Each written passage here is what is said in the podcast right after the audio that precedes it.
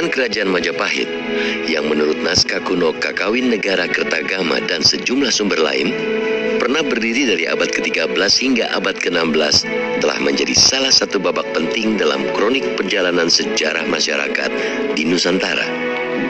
Kerajaan Hindu-Buddha yang diduga beribu kota di kawasan Trowulan, Kabupaten Mojokerto, Jawa Timur ini juga meninggalkan ribuan jejak arkeologis yang menggambarkan kebesaran kerajaan itu di masa lalu.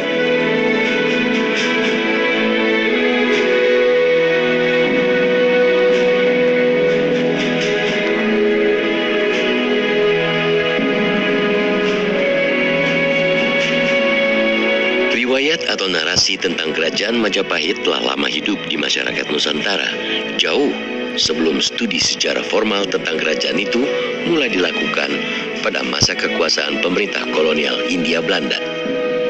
Informasi tentang keberadaan Majapahit ini bukan hanya terekam lewat sejumlah prasasti, patung, bangunan candi, relief, dan benda-benda lain namun juga dituturkan dalam sejumlah naskah kuno, baik yang ditulis sezaman atau beberapa ratus tahun sesudah runtuhnya kerajaan Majapahit. Di antaranya dalam naskah kitab Pararaton atau kitab Raja-Raja yang diduga ditulis antara abad ke-15 hingga ke-16 dan kitab Kakawin Negara Kertagama yang ditulis Empu Prapanca pada tahun Saka 1287 atau sekitar 1365 Masehi. Sumber pertama tentang Majapahit yang otentik itu Prasasti Kudadu tahun 1293 Masehi. Itu yang menyebutkan adanya pentahbisan raja pertama Majapahit yang bergelar Kertarajasa Jayawardana. Jadi di dalam prasasti Kudadu bisa dianggap sebagai prasasti pernyataan pertama kerajaan Majapahit. Lalu didukung oleh sumber tertulis sejaman lain yaitu Kakawin Nagara Kertagama. Digubah oleh Empu Prapanca tahun 1365. Jadi abad 14 yang sama menceritakan tentang kemegahan Majapahit. Informasi terkait sejarah kerajaan Majapahit belakangan baru terkonstruksi secara komprehensif setelah menjadi bahan studi formal sejak abad ke-19 pada masa kekuasaan pemerintah Hindia Belanda. Perhatian terhadap sejarah kerajaan Majapahit di kalangan ilmuwan barat muncul setelah Gubernur Jenderal Jawa dari tahun 1811 hingga 1816 Sir Thomas Raffles menulis laporan tentang keberadaan reruntuhan candi yang tersebar di kawasan seluas beberapa mil di Mojokerto, Jawa Timur. Studi formal atau studi ilmiah atas sejarah Majapahit yang kemudian banyak dilakukan tidak hanya dilakukan lewat penelitian terhadap berbagai bukti arkeologis yang diduga merupakan peninggalan kerajaan Majapahit, namun juga dilakukan melalui kajian atas berbagai sumber tertulis. Salah satunya yang terkenal lewat studi atas manuskrip kitab Kakawin Negara Kertagama yang diselamatkan ilmuwan Belanda J.L.A. Brandes dari istana kerajaan Lombok yang dibakar tentara Belanda pada 1894. Iya betul, tadi yang tentang ibu kota Majapahit ada di pupuh ke-8 sampai ke-12. Jadi Empu Prapanca menggambarkan uh, apa beberapa mendeskripsikan uh, kondisi kota Majapahit mulai dari misalkan menyebut sebelah timur ada tembok batu bata, ada pura-pura apa gapura misalkan itu semua digambarkan oleh uh, Prapanca. Jadi setiap penjuru mata angin baik dari utara, dari timur, dari barat dan selatan itu digambarkan dideskripsikan kondisi-kondisi di dalam uh, kota itu. Dalam kitab Kakawin Negara Kertagama, informasi tentang kerajaan Majapahit seperti uraian silsilah Raja-Raja Majapahit, wilayah Majapahit, hingga gambaran keraton Majapahit semasa kekuasaan Raja Hayam Wuruk diuraikan secara cukup terperinci. Secara umum negara Kertagama ini kan e, dikira satu naskah, enggak sebenarnya. Waktu ditemukan itu ada kompilasi naskah. Jadi kompilasi naskah itu salah satunya hanya mengatur tentang e, hanya menjelaskan tentang batasan wilayah e, peribadatan perjalanan raja. Itu e, saya ada alam ada sekitar 158 halaman ya yang ditinggalkan eh, bolak-balik jadi sekitar 300-an itu hanya bagian negara Kertagama yang terkenal. Bagian pertamanya justru tentang puja, tentang persembahyangan, tentang konsepsi ketuhanan yang dikenal sebagai Siwalatri Kalpo itu detail dijelaskan bagaimana eh, kemungkinan di era itu masyarakat melakukan puja. Siapa yang memimpin konsepsinya bernama siwaisme si, eh, siwa gitu ya ketuhanan artinya. Kemudian ada yang Buddha ya kebudaan gitu. Meski sejumlah informasi tentang kerajaan Majapahit bisa ditemukan dalam beberapa catatan sejarah, namun hingga kini bukti fisik bekas bangunan keraton Majapahit belum ditemukan dan masih menjadi perdebatan. Sejumlah teori mengemuka terkait hilangnya bukti fisik keraton Majapahit. Di antaranya, dikarenakan letak keraton Majapahit yang kerap berpindah-pindah pada setiap masa kepemimpinan, serta jauhnya rentang waktu keberadaan keraton Majapahit hingga saat ini. Kajian yang dilakukan selama ini di Trawulan, agaknya tempat kedudukan keraton tuh berpindah-pindah. Jadi tempat awal Raden Wijaya memerintah sampai mungkin Jaya Nagara, raja kedua itu bukan di keraton yang dideskripsikan oleh Empu Prapanca dalam negara Kertagamanya. Kemudian dalam negara Kertagama itu disebut itulah keraton masa kemegahan sampai mungkin pengganti dari Hayam Wuruk, Wikramawardhana dan Suhita. Lalu di akhir Majapahit itu keraton itu mungkin berpindah lagi tidak di Trowulan tetapi di luar situs Trowulan. Sesudah Hayam Wuruk keadaan Majapahit itu selalu diramaikan dengan konflik dan peperangan. Jadi rusaknya keraton bukan hanya akibat serangan tentara Demak, itu mah mungkin pemukul terakhir aja. Sebelumnya mungkin keraton sudah mulai porak-poranda ketika terjadi konflik intern antara keluarga keraton sendiri yang memperebutkan tahta itu. Untuk itu abad 15, sekarang udah abad 21, udah 600 tahun yang lalu. Pasti saja sekuat apa pun keraton, ya pasti berantakan. Jadi masalahnya uh, terlampau jauh dari masa kita. Meski bukti fisik keraton Majapahit belum ditemukan, para ahli sepakat berdasarkan bukti-bukti temuan arkeologis, lokasi pusat atau ibu kota kerajaan Majapahit terletak di kawasan Trowulan, Kabupaten Mojokerto, Jawa Timur. Eh, dalam penjamuan itu perabot-perabot yang digunakan eh, terbuat dari emas gitu konon setelah selesai penjamuan eh, apa ya barang-barang emas itu katanya dibuang ke telaga atau ke kolam ini uh, untuk menyatakan bahwa Majapahit adalah negara yang makmur, yang kaya dan sebagainya.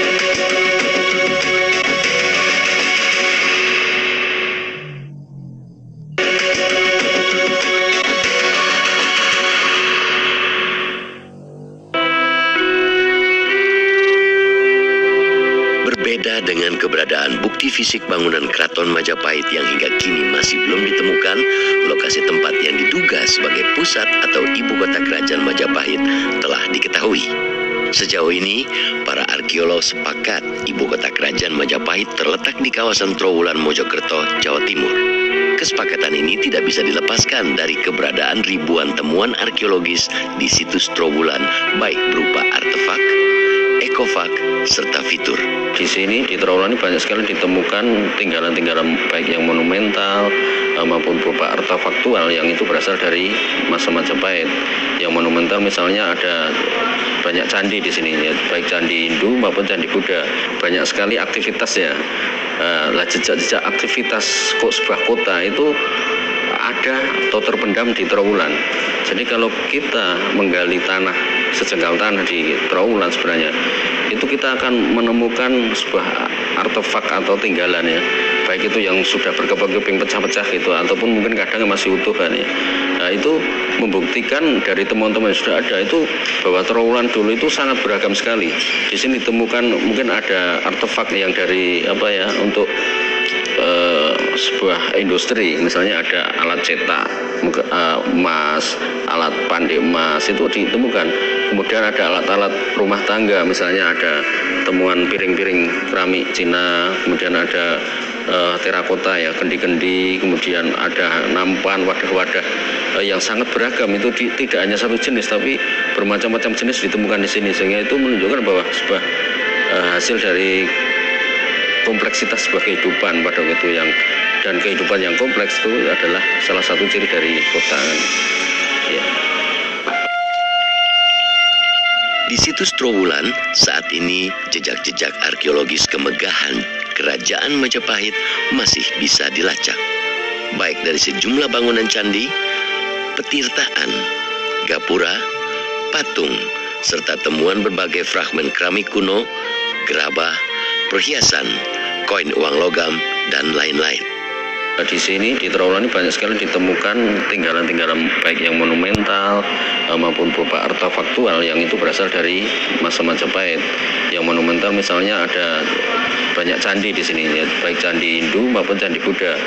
Sebut saja kalau candi Hindu itu ada candi Tikus, candi Kedaton, ya, candi Menak Jinggo. Kemudian kalau candi Buddha itu ada candi Brahu, candi Gentong. Ya selain candi ada juga um, beberapa gapuro atau pintu masuk ya ada gapuro Bajang Ratu, ada gapuro Wringin Lawang.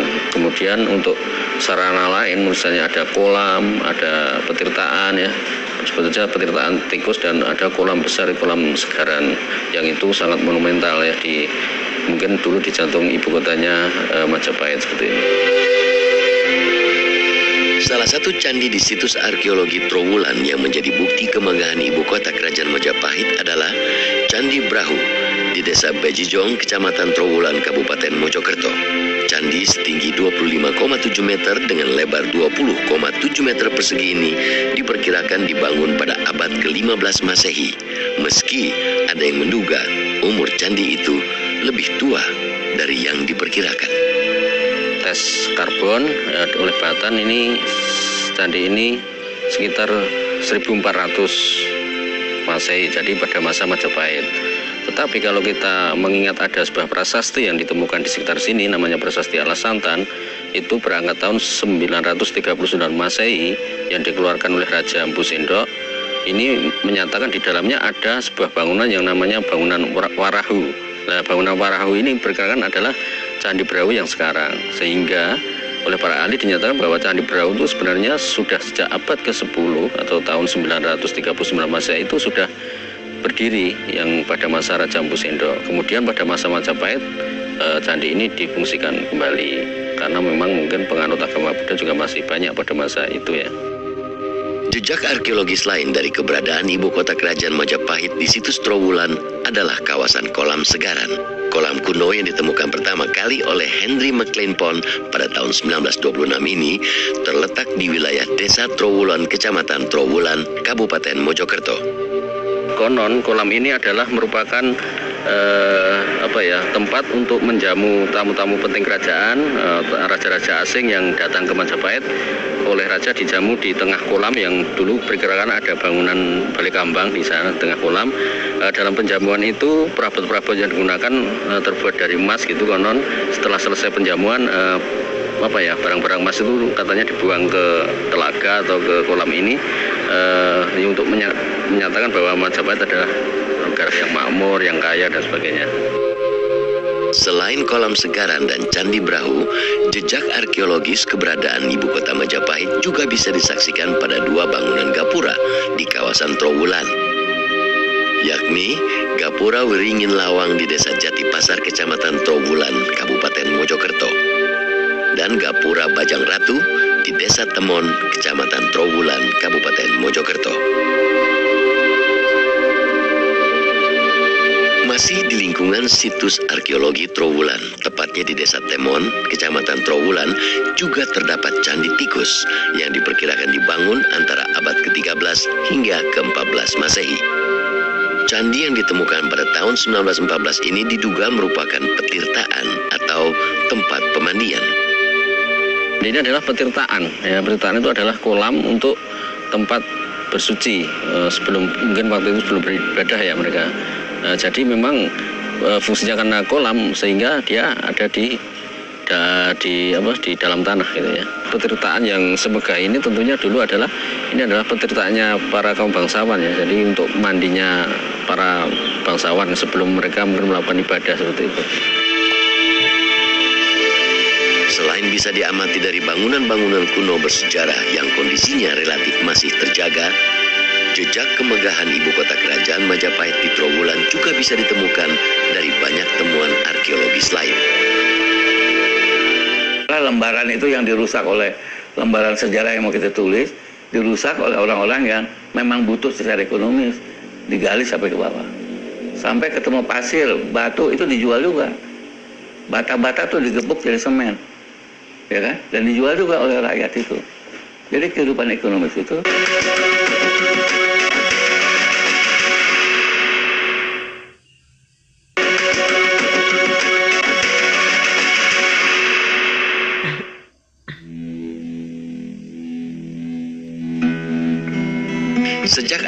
arkeologis ibu kota kerajaan Majapahit di situs Trowulan, Kabupaten Mojokerto, Jawa Timur tidak hanya bisa dilihat pada temuan sejumlah artefak yang kondisinya relatif utuh, namun juga terekam pada sejumlah temuan sisa reruntuhan bekas bangunan kuno, berbagai bentuk dan corak fragmen keramik dan gerabah, hingga aneka perhiasan dan koin uang kuno. Di desa Sentonorejo, kecamatan Trowulan, Kabupaten Mojokerto misalnya, terdapat situs kedaton yang diduga merupakan struktur bekas bangunan candi dan sisa-sisa bangunan perumahan. Di lokasi situs yang diduga dibangun pada abad ke-13 ini juga ditemukan berbagai fragmen arca, keramik, gerabah, hingga beberapa kerangka manusia. Di sekitar situs Sumur Pasas atau Candi Kedaton. Nah, di situ e, oleh para ahli diperkirakan sebagai salah satu istananya karena di situ di, berada di di tanah yang agak tinggi, kemudian di sekitarnya itu ada temuan-temuan yang cukup istimewa. Misalnya ada ubin-ubinnya itu sudah heksagonal, bukan ubin bata yang biasa, tapi sebuah ubin yang heksagonal seperti apa ya tegel-tegel masa kini sudah seperti itu. Kemudian eh, ada banyak sekali struktur-struktur yang apa ditemukan di situ yang diperkirakan itu adalah bekas-bekas pondasi bangunan uh, yang, yang sangat padat gitu ya. Kemudian ada juga ditemukan umpak-umpak penyangga tiang itu banyak sekali dan berjajar dan diperkirakan itu adalah merupakan umpak-umpak dari sebuah bangunan pendoponya pada waktu itu sehingga dari situ dari sisa-sisa itu kita mungkin meyakin bahwa itu adalah salah satu istananya dulu ya eh, dari kerajaan Majapahit ini. Saat ini banyak dari berbagai temuan arkeologis di kawasan Trowulan bisa disaksikan di Museum Trowulan. Keberadaan tempat untuk meneliti, menyimpan, dan memamerkan berbagai temuan arkeologis di Trowulan ini pertama kali dirintis seorang arsitek sekaligus arkeolog asal Belanda, Henry McLean Pond, dan Bupati Mojokerto, Kajeng Adipati Aryo Kromojoyo pada tahun 1924. Meski upaya penyelamatan dan perawatan berbagai temuan arkeologis terkait sejarah kerajaan Majapahit terus dilakukan, hingga kini tidak semua situs peninggalan kerajaan Majapahit dapat diselamatkan atau terawat dengan baik. Lokasi keberadaan situs-situs arkeologi terkait kerajaan Majapahit yang tersebar luas dan berada di tengah permukiman warga menyulitkan upaya penyelamatan dan perawatan situs-situs tersebut beberapa kawasan di situs Trowulan misalnya, banyak situs atau sisa-sisa peninggalan kerajaan Majapahit yang diduga rusak akibat usaha pengolahan batu bata yang dilakukan banyak warga. Ya, jadi masyarakat terutama yang hidup di situ kan ekonominya rendah. Mereka dulu menjadi petani atau nanti jadi rumah, tetapi mereka membutuhkan sawah-sawah lebih banyak jadi mereka menggali dari atas sampai sebanyak 3 meter. Maka lapisan-lapisan budaya Majapahit awal, tengah, dan akhir itu menjadi rusak. Karena digali mulai dari atas. Di atas banyak temukan kalau ada lihat kan banyak ketemukan gerabah-gerabah, ya, kebudayaan-kebudayaan e, berbentuk e, keramik-keramik. Cina, keramik-keramik Thailand yang menggambarkan kita juga di internasional sudah kan. E, mata uang kali itu. Dari mulai atas orang kumpul dulu jual jual ketemu emas orang gali cari emas dulu tahun tahun tujuh puluhan sebelumnya juga gali emas Jadi tanah-tanah juga dirusak. Nah, lembaran itu yang dirusak oleh lembaran sejarah yang mau kita tulis, dirusak oleh orang-orang yang memang butuh secara ekonomis, digali sampai ke bawah. Sampai ketemu pasir, batu itu dijual juga. Bata-bata tuh digebuk jadi semen. Ya kan? Dan dijual juga oleh rakyat itu. Jadi kehidupan ekonomis itu Saat ini, sejumlah pihak yang peduli dengan keselamatan situs-situs peninggalan Majapahit di Trobulan aktif mengupayakan berbagai cara untuk menjaga dan mengkampanyekan kesadaran pentingnya keberadaan situs-situs sejarah Majapahit tersebut. kita prihatin ya dengan cerita yang cukup megah atau eh, cerita-cerita kakek-kakek kita dulu ataupun buku-buku eh, sejarah yang pernah kita pelajari. Betapa megahnya Majapahit, tetapi secara realita kita lihat di sini hanya seberapa beberapa bangunan yang eh, penataannya cukup bagus. Gitu. Ada lebih banyak lagi bangunan yang kita bisa lihat di lapangan seperti tadi. Betapa eh, ini harusnya satu bukti sejarah yang cukup besar, tetapi sangat mudah sekali untuk dihancurkan. peninggalannya ada rasanya kok sampai misalnya nggak bisa direstorasi kembali rasanya kok sedih gitu loh. Apalagi dapat info dari lapangan bahwa situs itu banyak yang dirusak dicuri digali tidak dirawat. Ada sudah ada upaya pemerintah ya kalau nggak tahun 1985 ya untuk menginventarisasi ya. Belum ada rencana untuk merestorasi ya. Direstorasi bagaimana wujud kota raja Mojopahit itu kayak apa ya. Nah, karena belum ada lama-lama saya berpikir juga ini kan seperti dilupakan gitu. Gimana supaya nggak lupa ya? Nah, tentu kami bukan kami tidak mempunyai kewenangan untuk melakukan di situ kan ya. Kami hanya me- mengencourage ya, me- mendorong kepada pemerintah untuk melakukan rekonstruksi, tapi kembali lagi itu terletak pada uh, kebijakan pemerintah. sebenarnya bukan penyelamatan tapi pemuliaan. Ya, kalau pemuliaan berarti kan dia memuliakan budaya dan unsur-unsur pelengkap dan pembentuk daripada budaya itu sendiri. Tuh, kalau menyelamatkan nanti sekedar fisik diselamatkan, spiritnya oh lupa nanti gitu ya. Jadi kita pemuliaan. Lah kenapa? Karena itu erat kaitannya dengan karakter. Ya, karakter jati diri bangsa ya eh, sejarah itu sebenarnya merupakan poin penting untuk penghubung antara karakter begitu. Penyelamatan dan perawatan situs sejarah seperti situs peninggalan Kerajaan Majapahit di Trowulan menjadi keharusan yang tidak bisa ditawar karena rusak atau hancurnya situs atau artefak sejarah juga berarti rusak atau hilangnya bukti-bukti sejarah. Tanpa bukti-bukti sejarah, kita bukan hanya akan kesulitan mempelajari sejarah, namun juga bisa kehilangan kesempatan mendapat banyak pelajaran dari masa lalu.